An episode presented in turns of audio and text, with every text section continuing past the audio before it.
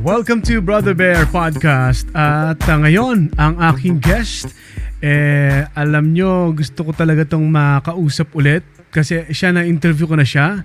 Isa siyang uh, uh, PWD chef, isang uh, nagkaroon ng karanasan na uh, talagang uh, gumimbal sa mga balita noon. Mga masugid na nanonood at uh, nakikinig sa, sa Brother Bear Podcast.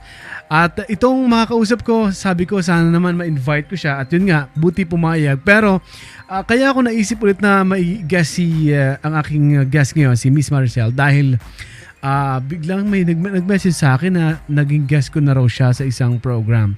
Yun ay yung uh, isang beses na naghanap kami ng mga guest na may mga magagandang kwento sa buhay, inspiring stories.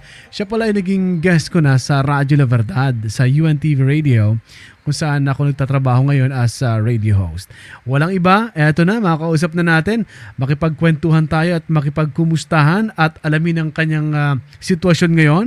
Matapos ang nangyari sa kanyang buhay at nang mai-feature siya sa iba't ibang mga TV programs like uh, Ted Filon, na-guest na siya ni Ted Filon, ni Chacha Lazaro, at uh, ng iba't iba pang mga channel. Kausapin na natin siya at alam ko naghihintay na Miss Maricel Apatan. Hello Miss Maricel. Hello, good morning, good morning po sa inyo. at salamat Kus- din po sa pag-invite po ulit.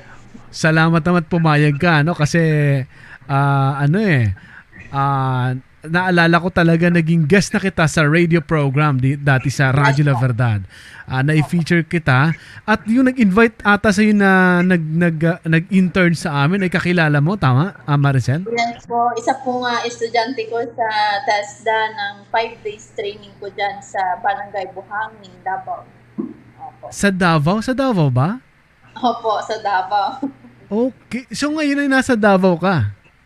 Andito po ako ngayon sa Pasig, Manila po. Ang base Ayun. Ang daming lugar ni uh, Miss Maricel. So, si Miss Maricel, Kit, sa mga nanonood sa Spotify video podcast, alam na natin kung anong uh, uh, uh, kung sino si Maricel, no? Sa mga nakikinig lang sa audio, uh, i-describe ko na, of course, wala po siyang mga kamay. Pero ito yeah. po ay chef ito po ay, ano ang tawag sa inyo, Miss Maricel, kapag uh, uh, iba ba yung chef at iba ba yung nagbe-bake na ginagawa? Pastry chef po. Pastry chef, yan ang tawag sa kanya.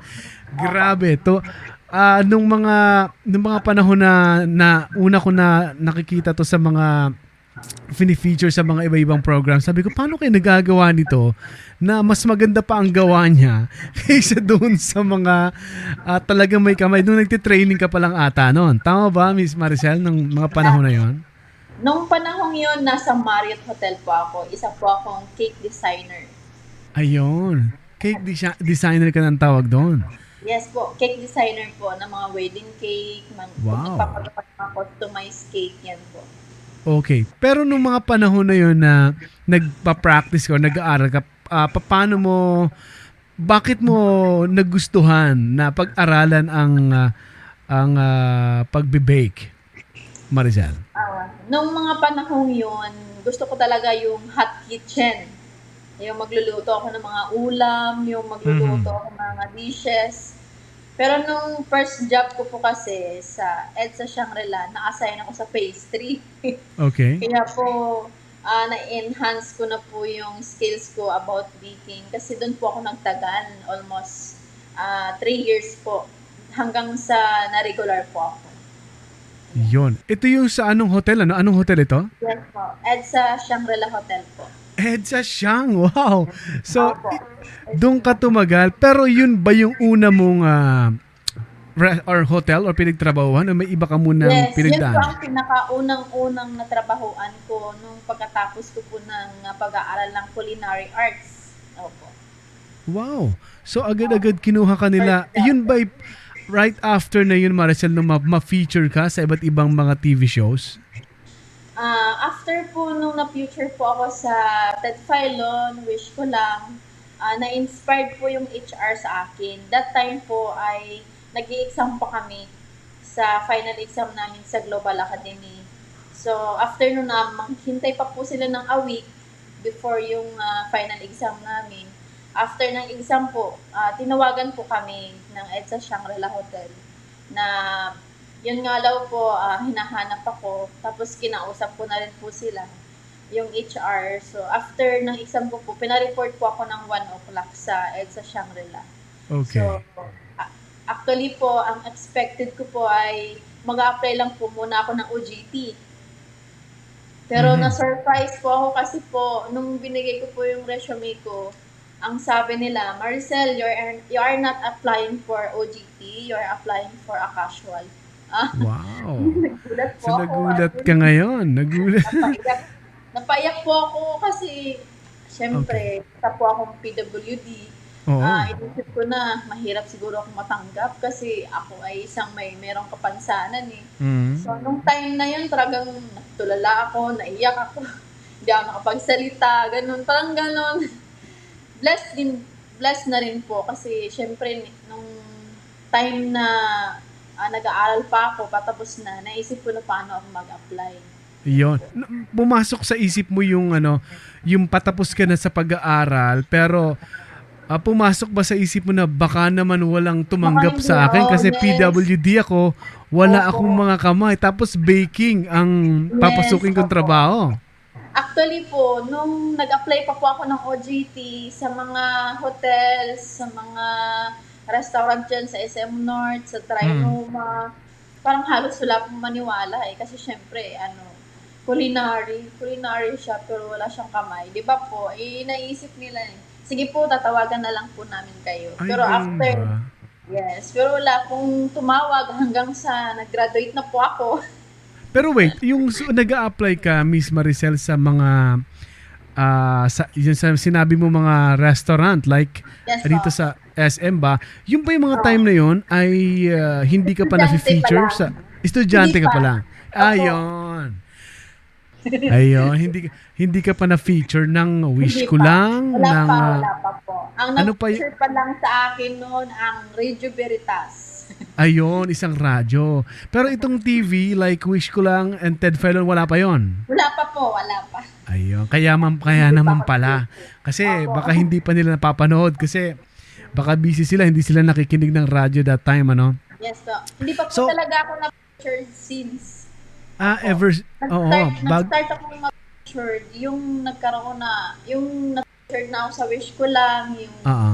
ah nakita na nila ako sa DZMM na nagtutok. Yan, oo. Yung Ted Pylon, nag-start doon hanggang sa kay TV5, tuloy-tuloy na po, tsaka lang po ako nakilala. Oh, kasi Pero- nakita rin nakita rin kita maliban sa mga istasyon na nakita rin kita sa UNTV at pumunta ka pa sa Opo. Good Morning Kuya, no? Yes Kaya po. sabi ko, wow, talagang ah, inspiring ito. So dun sa nung in-applyan mo yung like ah, yung mga nasa is- mga ibang restaurant na hindi ka pa na-feature sa iba-ibang ah, TV station or channels ay Opo. hindi ka nila pinaniwalaan sa kakayahan mo na mag-bake. Ayun. So, pero pinademo ka ba? Or wala? Matawagan ka na lang?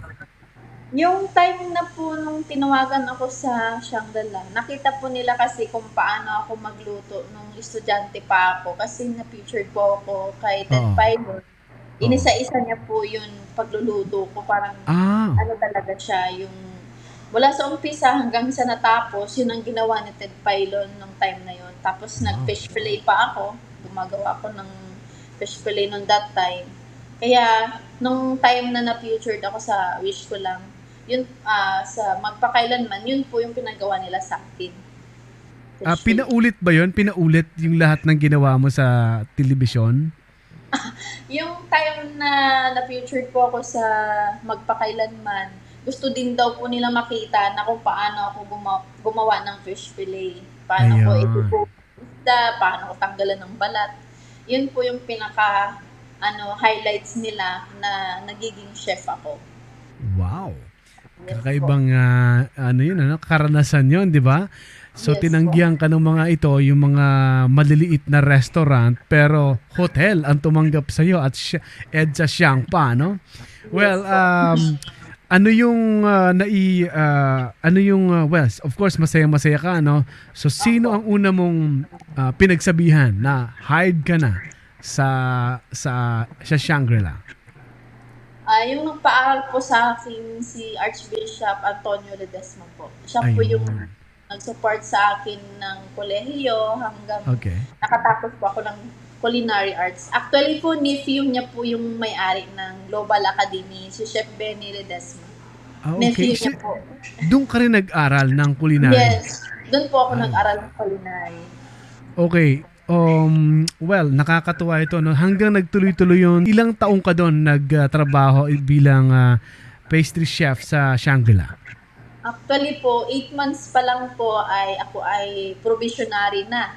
Oo. So, after nung provisionary for 6 months, na-regular na po ako for 3 years. Three years. Wow. Yes.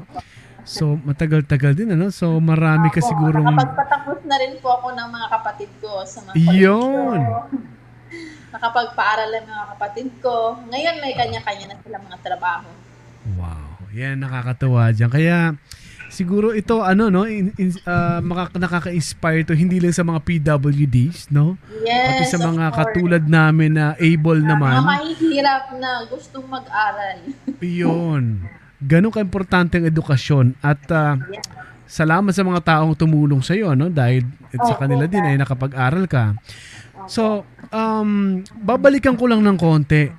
Bakit ah, nawala ang iyong mga kamay?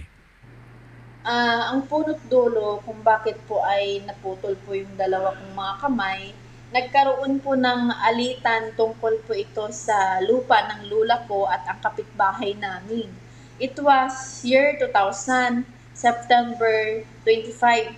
Ayan po. 5.30 a.m. po, kami, ako po at ang tito ko, nag-igib po kami ng tubig sa balon.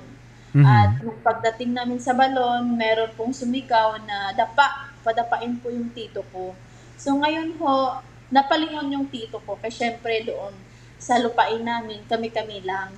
So Mhm. nung time na yon, nung paglingon niya sa likod niya, abay tinaga na siya sa likod, sa liig, sa abaga, hanggang sa ah, dumating sa point na nakipag-karate na siya sa mga tao na gustong tumaga sa kanya. Sandali lang, Miss Maricel, ilan yung tumataga sa kanya?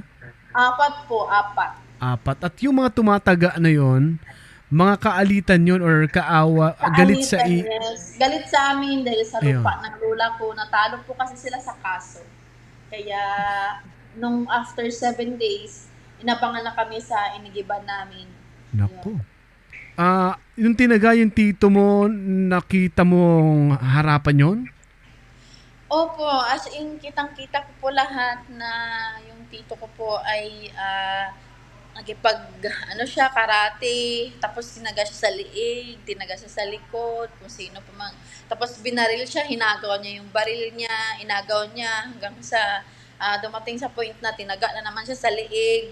Oh Ah, my. talagang struggle yung nangyari sa kanya kasi apat yung taong nakipagtulungan para ah, patayin siya or tagain siya hanggang sa dumating sa point na gumulong po siya sa bilahan ng tao at yun, nakatakbo po siya, nakaalpa siya. Hanggang sa ako naman po yung nahuli. Ako naman po yung nahuli at sinabi nga niya sa akin, Maricel, takbo na. Pero magkahiwalay ka po kasi kami ng daan. Kaya Mhm. sa, sa kabila, ako sa taas na hiwalay ako. Kaya nung tumakbo ako sa taas, meron pa po palang isang tao na nakalook out sa akin noon. Kung Okay. saan, kung saan ako dadaan, huhulihin ako at ako'y nahuli. So nung time na yon nahuli nga ako, syempre ayaw kong mataga. No? Eh, kinagat ko yung tao dito sa braso. Kasi yung bunganga ko nakaganon dito sa braso eh. So, Mhm. nung nasaktan ko nga po siya, at inihagis niya ako mula sa taas ng bundok hanggang dun sa tinagaan ng tito ko. So, nung time na yun, um, sabi ko, wag po, wag, wag niyo pong tagain. Sumigaw ako, pero hinawakan ako dito, tinaga ako sa liig, Naku. sa, sa, ano ko, sa batok. Marami po yan mga sugat sa braso So parang, ko. Miss Maricel, talagang gusto nilang patayin ka, Patayin. ganon. Yes po, kasi ako yung witness po, ako lang yung nakakilala doon. Kasi yung tito ko na Ah. yon kakarating lang ng gabi, kasi magbakasyon, kinabukasan, nataga, kaya hindi niya kilala yung mga tao doon. Ako Yun. lang. Kaya sinama siguro nila ako para walang mag-witness na sila yung Tama. karakter So, niyo. Nung tinaga ka sa leeg, pati pala leeg, nagulat ako, pati leeg tsaka Opo, lik- likod, marami tinaga ka. Talagang, in, in, oo, intentional kang, may intensyon na patayin ka talaga, Miss Yes Maricel, po, no? opo. Buti na lang po, nakasave sa akin yung mahaba kong buhok. Kasi hanggang Mhm. pet yung buhok ko, di ba po pag Okay. ang buhok ay kailangan ng gupitin, gunting talaga ginagamit. Parang Oo. pag taga nila sa leg ko, parang tuma- tumatalbog lang yung itak. Pero yung pala natamaan na rin po pala yung braso ko, yung liig ko, kasi siguro naputo na yung buhok. Oo. Kaya yun, hanggang sa nahimatay ho ako. Ay, grabe yun. So, Yes buti na lang mahaba pa rin buhok mo, no? So, yung pagtaga na yun, tumama sa buhok, Yes, Hindi- tumatalbog. tumatalbog. Nararamdaman- Yes, ah, nara- akala ko nga po ako ay pinalo ng malaking palo eh. Kasi tumatalbog lang po eh. So, inisip ko baka ano lang, ganun palo lang. Yung time na yun, apat na beses ata akong tinaga sa liig ng ganun kalakas. Pero yung buhok ko lang ata yung napuputol. Kaya yung, bu- yung liig ko nasusugatan man, pero hindi napuruhan. Bu- Buti na lang mahaba yung buhok mo, no? Malaking tulong pala yung buhok talaga sa babaeng mahaba, no? Opo. Grabe.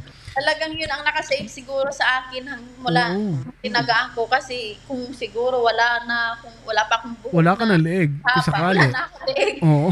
Siguro po wala nang leeg. So, nung nahimatay ka, iniwan ka nila at nung nahimatay ka, pinutol na yung mga kamay mo. Nung nahimatay ho ako, siguro po, iniwalay-hiwalay nila yung mga kamay ko at sinapchap isa-isa. Kasi pag gising ko, luray-luray na yung mga kamay ko eh. Oh my. Nung ano, nung time na yon na nagising ako, hindi muna ako tumayo kasi andyan pa yung mga paa nila eh. Nakita ko pa eh. Okay. Kaya nagpa-pretend po akong patay na. So nung sumigaw na sila na, tayo na parts, patay na to, takbo na tayo. Tsaka lang po ako tumayo at tiningnan sila kung malayo na ba. At nung pagkagising ko, yung mga kamay ko nga, chop-chop na. Marami Oh. ng dugo. Pati yung liig ko, naririnig ko na may tumutulong dugo. Mhm. Ganon, parang Naku. ganon. Sa- Ano ano ah sino una nakakita sa at sino nagdala sa sa ospital? Ah, nung time na yon, naka, sabi ko kay, nakasambit pa ako, Lord, tulungan niyo po ako sa ganito kasi talagang wala akong may ibang masampit, eh. Lord lang. Tama. So, tumayo ako, pauwi ako sa, amin- sa amin, mga half kilometers po yung natakbo ko. Nakatakbo pa ako.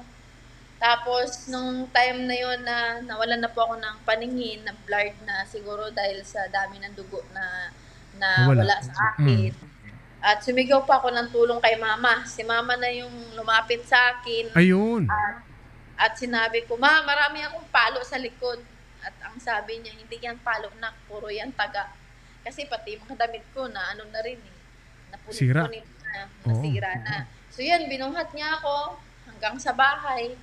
Hanggang sa, sabi ko sa kanya, ma, ilagay niyo ko sa kumot at sa kanya kuya yungan papunta sa bayan. Kasi malayo pa po yung bayan eh. Mula sa bahay Oo. namin hanggang sa bayan, sa highway, 12 kilometers pa. Kaya Oh my. Kung lalakarin yun, Miss Maricel, ilang oras papunta dun sa highway, galing sa bahay nyo?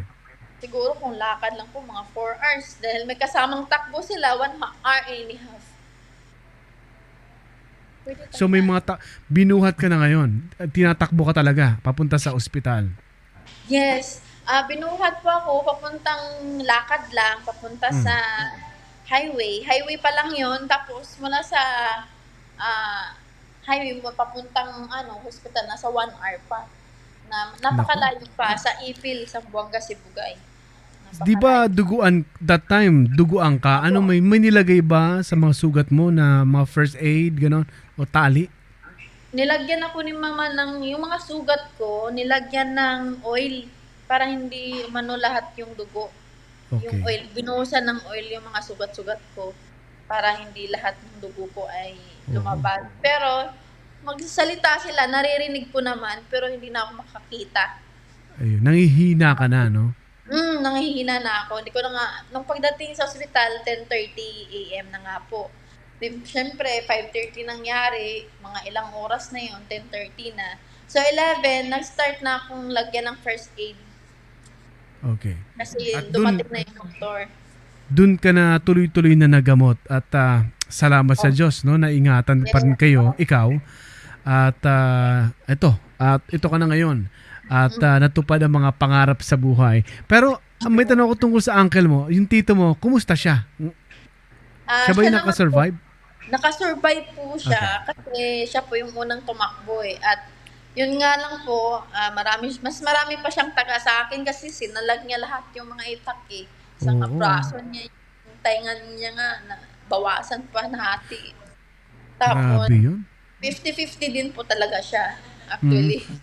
Pero bakit ah, nag, mag-isa ka na lang yung mag-isa ka na lang nung tinataga ka, siya ay naka iniwan ka ba niya or hinintay ka niya na makaalis Tumakbo na tapos siya kasi tumakbo ang siya. akala nung, nung sumigaw siya, Maricel takbo na. akala niya yung tumakbo ka na. tumakbo. Akala niya ay yung nakaalis na ako, nakatakbo na. Kasi magkahiwalay kami ng daan. Siya sa baba, ako sa taas. Oo eh. nga, oo. So, nung time na yun, hindi niya alam na isa pang tao na na huhumuli sa akin. Hindi niya rin alam na nahuli ako. Kaya siya ay tumakbo na padaritso sa amin. At Kaya yun nga, pala. nauna siyang dalhin sa ospital, ako yung nahuli. Oh. Ay, nako. Para ako nanonood ng pelikula, no? Na sa totoo lang ayoko ayoko nang manood ngayon ng mga yung mga pelikula na may ganyan. Eh, lalo Oo. pa ito. Ah, ito, ini-imagine ko na lang ang nangyayari sa'yo. Parang sumasakit na nga ang bato ko eh. Habang kinukwento mo, Miss Maricel. Pero, buti naman at wala sa yung traumang nangyari. At kapag nagkukwento ka, okay na lang sa'yo. Walang, walang problema. Ah, nung umpisa ko, fast two years, wala Oo. nung nangyari sa akin. Kasi syempre, hindi ko pa matanggap, na wala na yung mga kamay ko. Tapos, hindi pa ako marunong kumain, hindi pa ako marunong magsulat. Ah, wala talaga akong magagawa sa sarili ko, kundi para akong bata na sinusubuan ng mama ko. O punta sa CR, nandun yung mama ko. Syempre, malaki na rin ako noon. Nasa, kinabukasan noon, birthday ko pa, 12 years old. Oo. Kaya naisip ko na this is a new life. Sa sarili ko lang. Kasi since ako kasi yung panganay sa amin, sa magkakapatid. Kaya ang alam mo nyo, alam nyo po ba ang sabi ko sa mama ko? Habang kami po ay nagbubungkal ng kamote Mm. sa bundok. Sabi ko sa mama ko, Mama, mag-aral ako ng 100 years. Kasi para matulungan ko kayo, maanuhan ko kayo ng magandang buhay. Yun ang sabi ko, no? Tapos ang sabi ng mama ko, nak, walang 100 years. Kumbaga, 4 years sa elementary, 4 years sa high school, 4 years din sa college. Oo. so, mga ganun lang. So, mga 9 years lang. Ah. Iyon Yun. lang. Siyempre, Pero nasabi mo yun ako. kasi nasabi mo yun kasi talagang gusto mo makapag-aral, 'di ba? Parang nandun yung goal mo na mag-aaral ako at tutulungan ko ang pamilya ko. Mm, kasi sa, iniisip ko po kasi, nung time na yun, mainit sa bukid, tapos ang, ang kanin namin, kamote, saging. Parang minsan sa isang linggo, ano, puro saging, kamote. Kaya ang hirap ng buhay namin doon sa bundok. Oo. Parang walang... Ilang kayo magkakapa ilang kayo magkakapatid? Anim kami. Pero nung time na nadisgrasya ako, apat pa lang kami noon. Ayun. Ah, may tanong pa ako no. Bakit pala kar- karaniwang pagkain sa sa bukid ba or na, sa bundok kayo? Um, Bukid po, bukid. ang bukid, 'di ba? Ang bukid ano, yung may mga palay or ang bukid yes sa po, yung mga, mga kalamansian, yung mga... Ayun. Pero bak- bakit madalas ang pagkain nyo ay saging at kamote? Wala bang rice or palay or bigas? mag magka minsan maubusan po kami ng palay, maubusan Ah, kami okay. ng bigas. Kami na mismo yung maggaling sa bigas. Yan. May sarili kaming galingan sa mais namin. Kung walang mais, yung losong na binabayo, kami na mismo din magbabayo. Oo. Bayo pa yung yung kama ano, hawakan yung parang kahoy, parang ganun. Yes, yung dalawa po, yung dalawang nagbabayo. Oh, yung po parang yung ano, no? Parang parang noong mga unang panahon, ano? Yung wala pang Yes. mga mga gilingan Wala ng palay. Opo, wala pa. Kaya po pag Nako. naubusan kami ng palay habang pa tubo pa lang yung tinanim namin, ah maghintay kami ng ilang weeks para aanihin lang yung mga ano palay. Minsan mga saging, mga Oo. prutas, ganun po. Tapos, mga a week before, kasi malayo po eh, 12 kilometers po kasi yung lakad. Kaya minsan Mhm. nagkakabayo yung papa ko. Ganun. May kabayo Dapat- naman no, yung Mm, sinasakyan. Wala pang tricycle. Okay, yon i-fast forward na natin ano.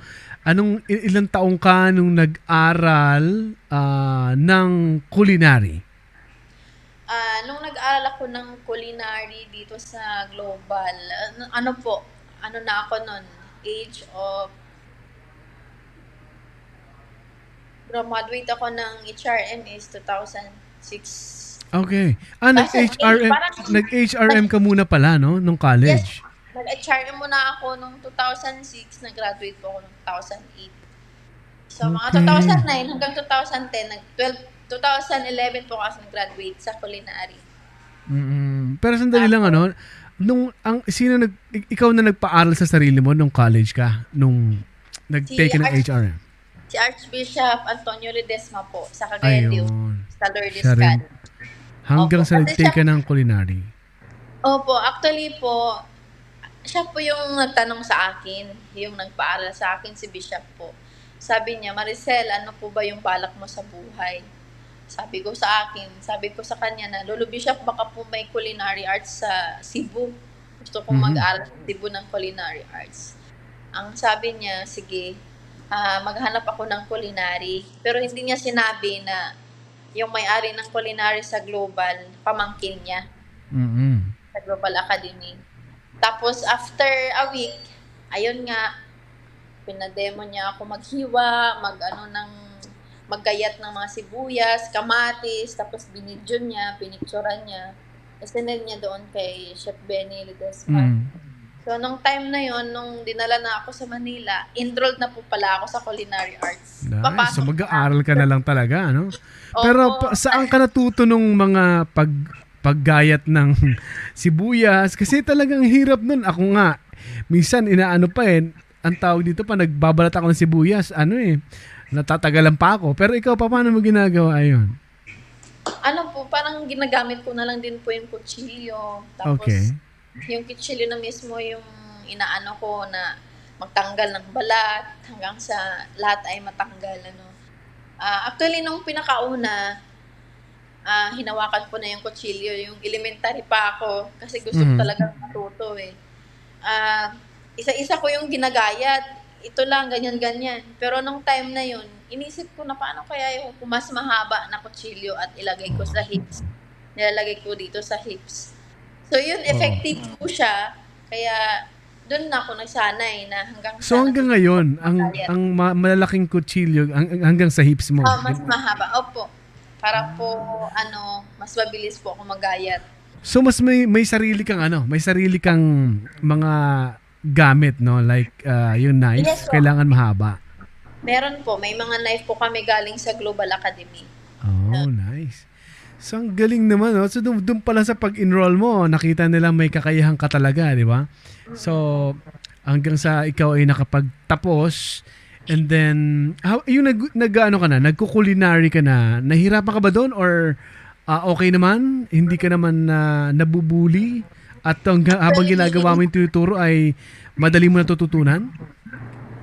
Actually po, parang ako hindi ako makapaniwala na yung knife skills nila, nagagawa ko yung mga araw-araw nilang activity na ginagaya ko mula sa teacher ko, nagagawa ko.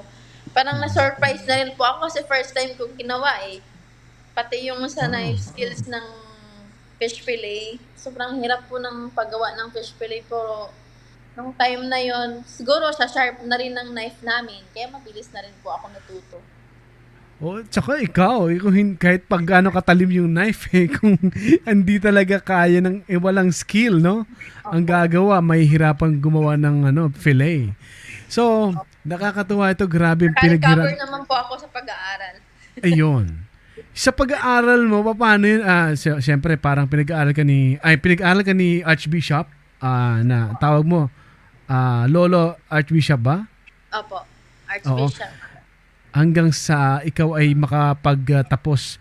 So, yun, after ng pag-aaral ay ah kumusta yung pamilya mo habang nag-aaral ka? Pa- Paano sila? Sino sumusuporta sa kanila?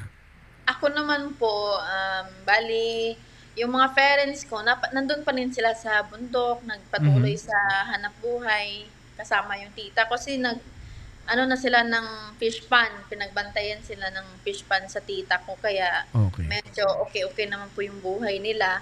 At may sapat naman din po silang pangangailangan. So yung lolo ko habang ako ay nag-aaral hanggang nakapagtapos ako hanggang sa ako ay nakapagtrabaho very supportive po talaga siya kasi lahat ng mga gamit ko pati sa ah, mga Mm. sarili ko personal needs school supply siya po talaga yung uh, nagsusupport. Opo. Ito, ito na, doon na ako sa part na sino, ah, paano ka napansin ng, ah, ano ang pinakaunang ch- ah, program ang nag-feature sa'yo? Or ikaw ay ginest doon sa program? ako ay ah, naunang napansin TV sa television. Ako ay ginawan ako ng magazine, Believe Magazine ni Elsa Reyes sa DZMM. Kasi ako ay nakatira sa Madre, sa Dominican Sister dyan, sa Tomas Morato. Siya po yung writer nung ah, nag-ano, nagawa siya ng Believe Magazine. At Mhm. yun, pinasa pa kasi isang Katolik po yan na magazine eh. Pin, nabasa ng isa, nabasa ng lahat, tapos, ah, kumbaga, kalat-kalat na yung ano. Mm, Tapos, hanggang sa nakuha ka, DZMM, sa DZMM ka muna. hanggang, hanggang sa kumalat siya kasi itong mang, itong Radio Veritas, ang pinaka-host nito ay ang Dominican Sisters dito sa Tomas Mm, Morato. okay.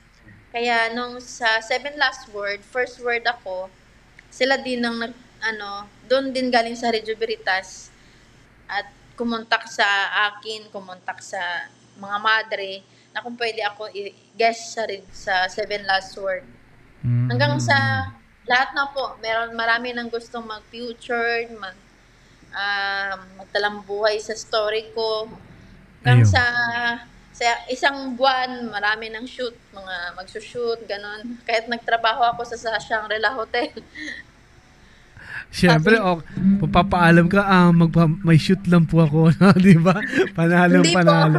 Ang mismong ah Management. na po mismo Ah, Pupunta. magpunta sa Shang para ipaalam ako mismo doon sa hotel magsushoot, Nice. ganon. Ganon po yung Okay. ginagawa nila.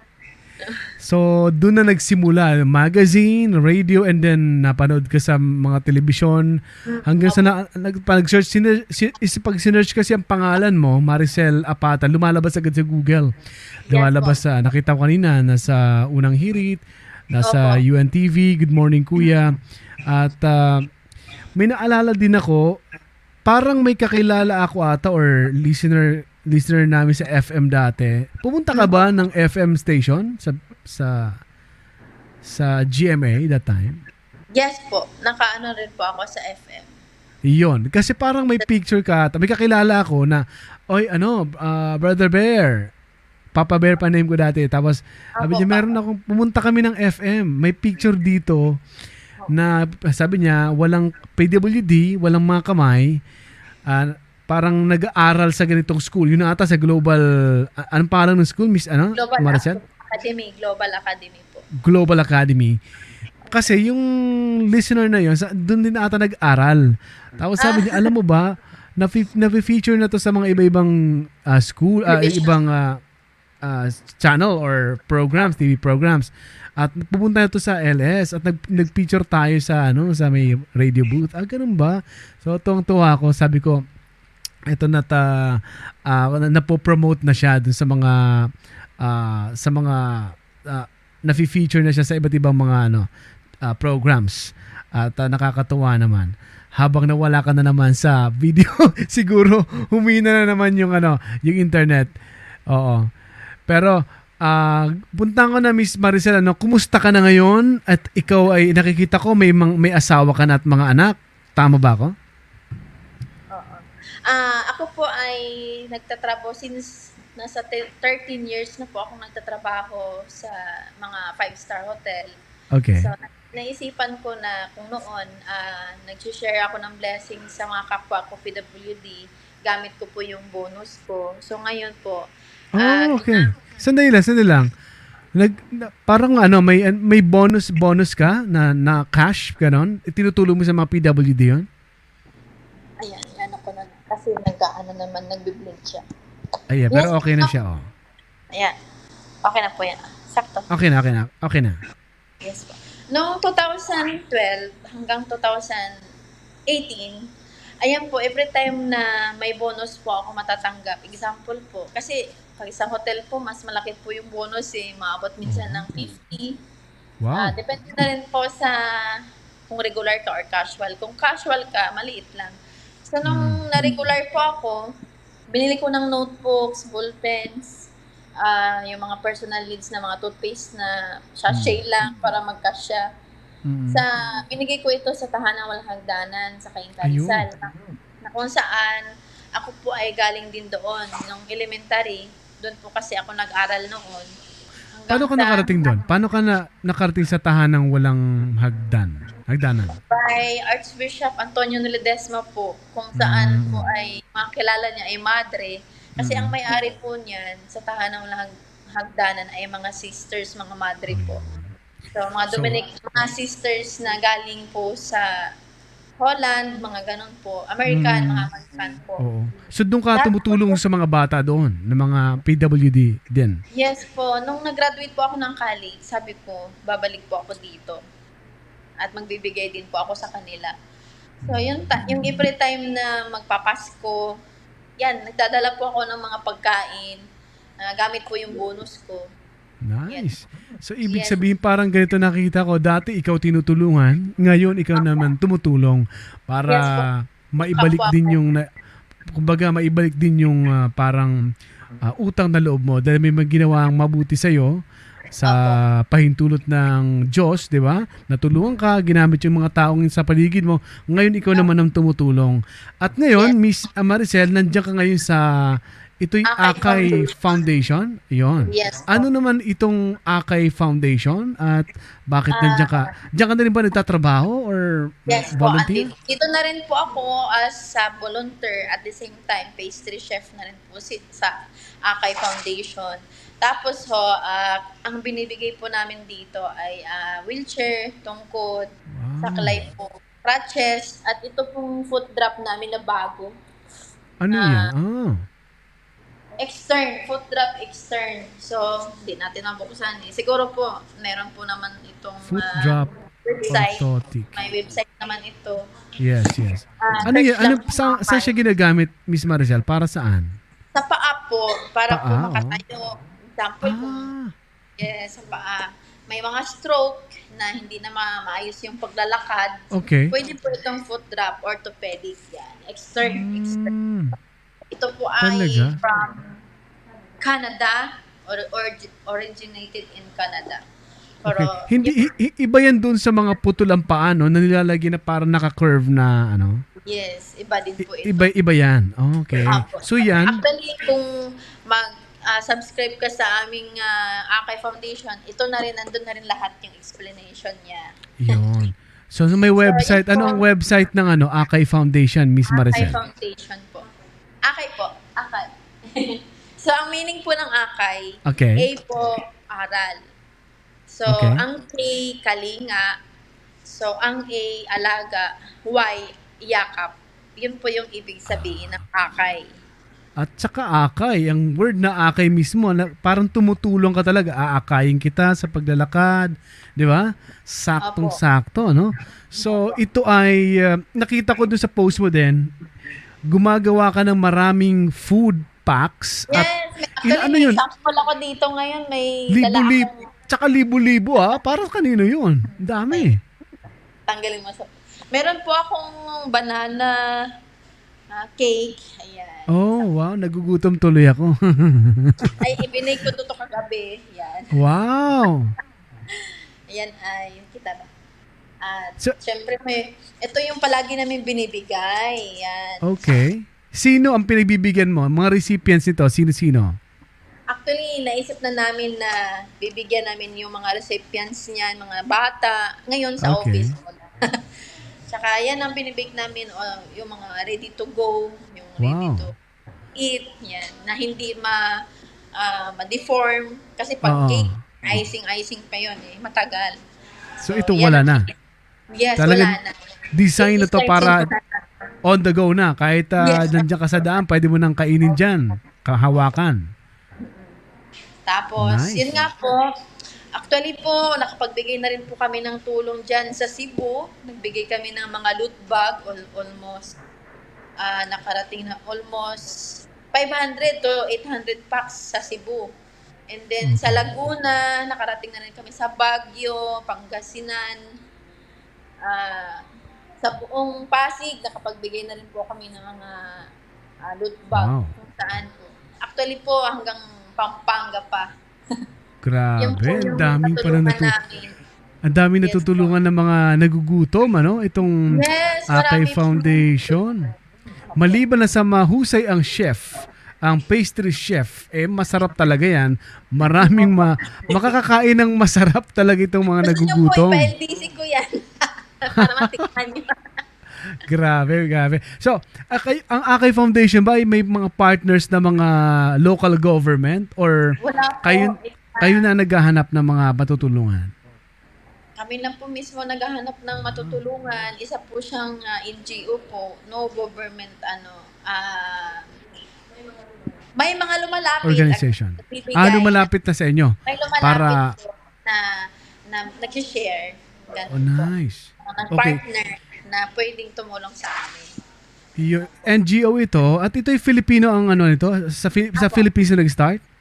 Opo, sa Pilipinas po. Oh, nice. Pero ang laki nitong ah, NGO na to, no? Kasi ang dami nung ang daming ginagawang Opo. pagtulong, pagkain lalo Ito na. po, ito pong extern food traffic, ito po yung ginagamit po niya. Kasi mula nung na-aksidente po siya, ah ito po yung ginagamit.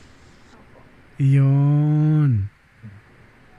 Ito para sa mga hindi makatayo, no? Yes po, yung hindi makatayo.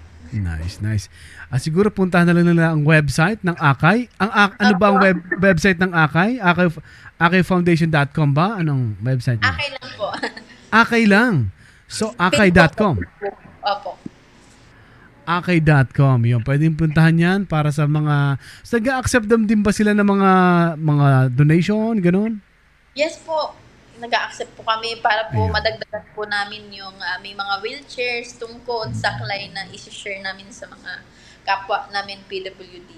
Wow. Yeah. Talagang ano, ito'y para sa iyo talaga kasi nandun ka na sa point ng buhay mo na gusto mo na rin tumulong kasi Opo. noong mga panahon ikaw ang tinutulungan, ikaw ay tutulong naman ngayon para sa mga Yes, opo. nangangailangan. para po sa nangangailangan na katulad namin. Actually po, ah, every time po may event kami, ako po yung nagbibigay inspiration sa mga nagtutok Yes. po para sa mga kapwa namin PWD na kung saan iba po sa sa karamihan ay nawawalan ng mga pag-asa, hindi na Yes. natutukan mag-aral, hindi na ah, kumbaga natit aside na yung pangarap nila. Yung Oo. iba po kasi bedridden na rin kasi yung iba na may mga PWD.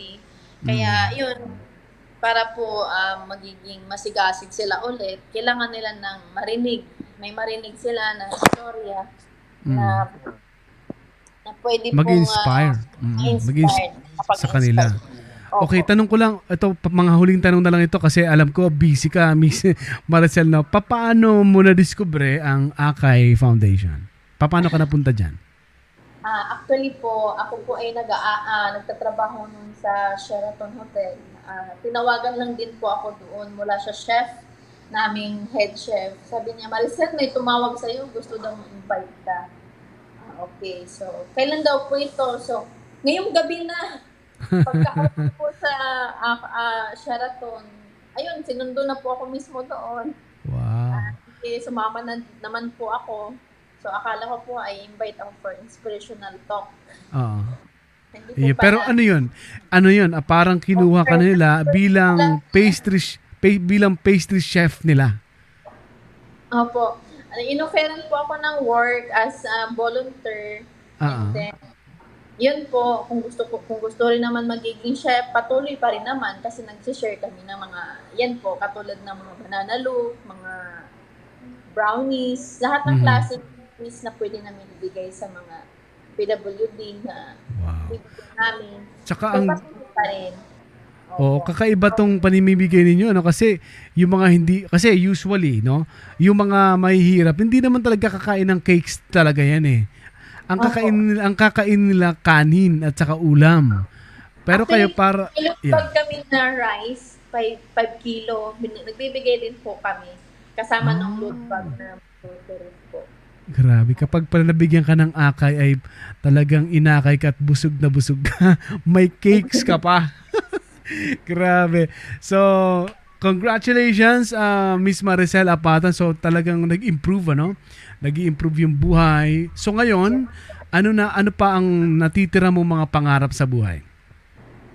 Ah, yung natitira kong pangarap sa buhay ay magkaroon po ako ng sariling bahay na hindi na kami mangupahan dito sa Manila. Yan. Kaya Mhm. kailangan po mag-ipon muna para magkaroon po ng ah, sariling bahay po dito sa Manila. Kasi inisip ko na, hindi na ako uwi ng probinsya. Nandito na yung trabaho ko eh. Oo. Kaya, ayan po, unti-unti po, kami po ay nag-iipon ng asawa ko na Yes. magkaroon po kami ng ah, Sariling pera. bahay. Yes. po. Yon at ah, good luck at ah, lalo ka pa sanang i-bless at salamat sa Diyos sa isang tulad mo na kahit na PWD dumaan sa mga marahas na kamay ng tao eto at ah, ah, pinagkaloob sa iyo na makatulong ka na rin or ah, maabot yung mga pangarap mo at ah, makatulong ka na rin sa iba na nangangailangan. Miss Maricel Apatan, thank you for ano ah for ah, guesting sa Brother Bear Podcast. Yes po, I-upload ko to po. para mas ma-inspire ang mga followers ko naman sa Spotify, sa social media at sana ay marami ka pang matulungan at ma-inspire ng mga tao. Maricel Apatan, maraming salamat sa iyong oras. Oh, maraming salamat din po sa pag-invite and magandang araw po. Thank you so much. Siya po si Marcel Apatan. Thank you so much sa kanyang. Akala ko nga hindi ako maano eh. Akala ko hindi naman di matutuloy kasi nagkaroon kami ng problema sa communication. Eh na-busy, na-busy yung isa, na-busy rin ako. Pag-check ko ng email ay ng ah, chat namin, lagpas na sa oras. Ay nako, delikado baka hindi na matuloy. So ngayon, buti lang ay natuloy po kami. At yan, maraming salamat. This is uh, Brother Bear Podcast available on Facebook, uh, Brother Bear Live. On YouTube naman ay Brother Bear On Air.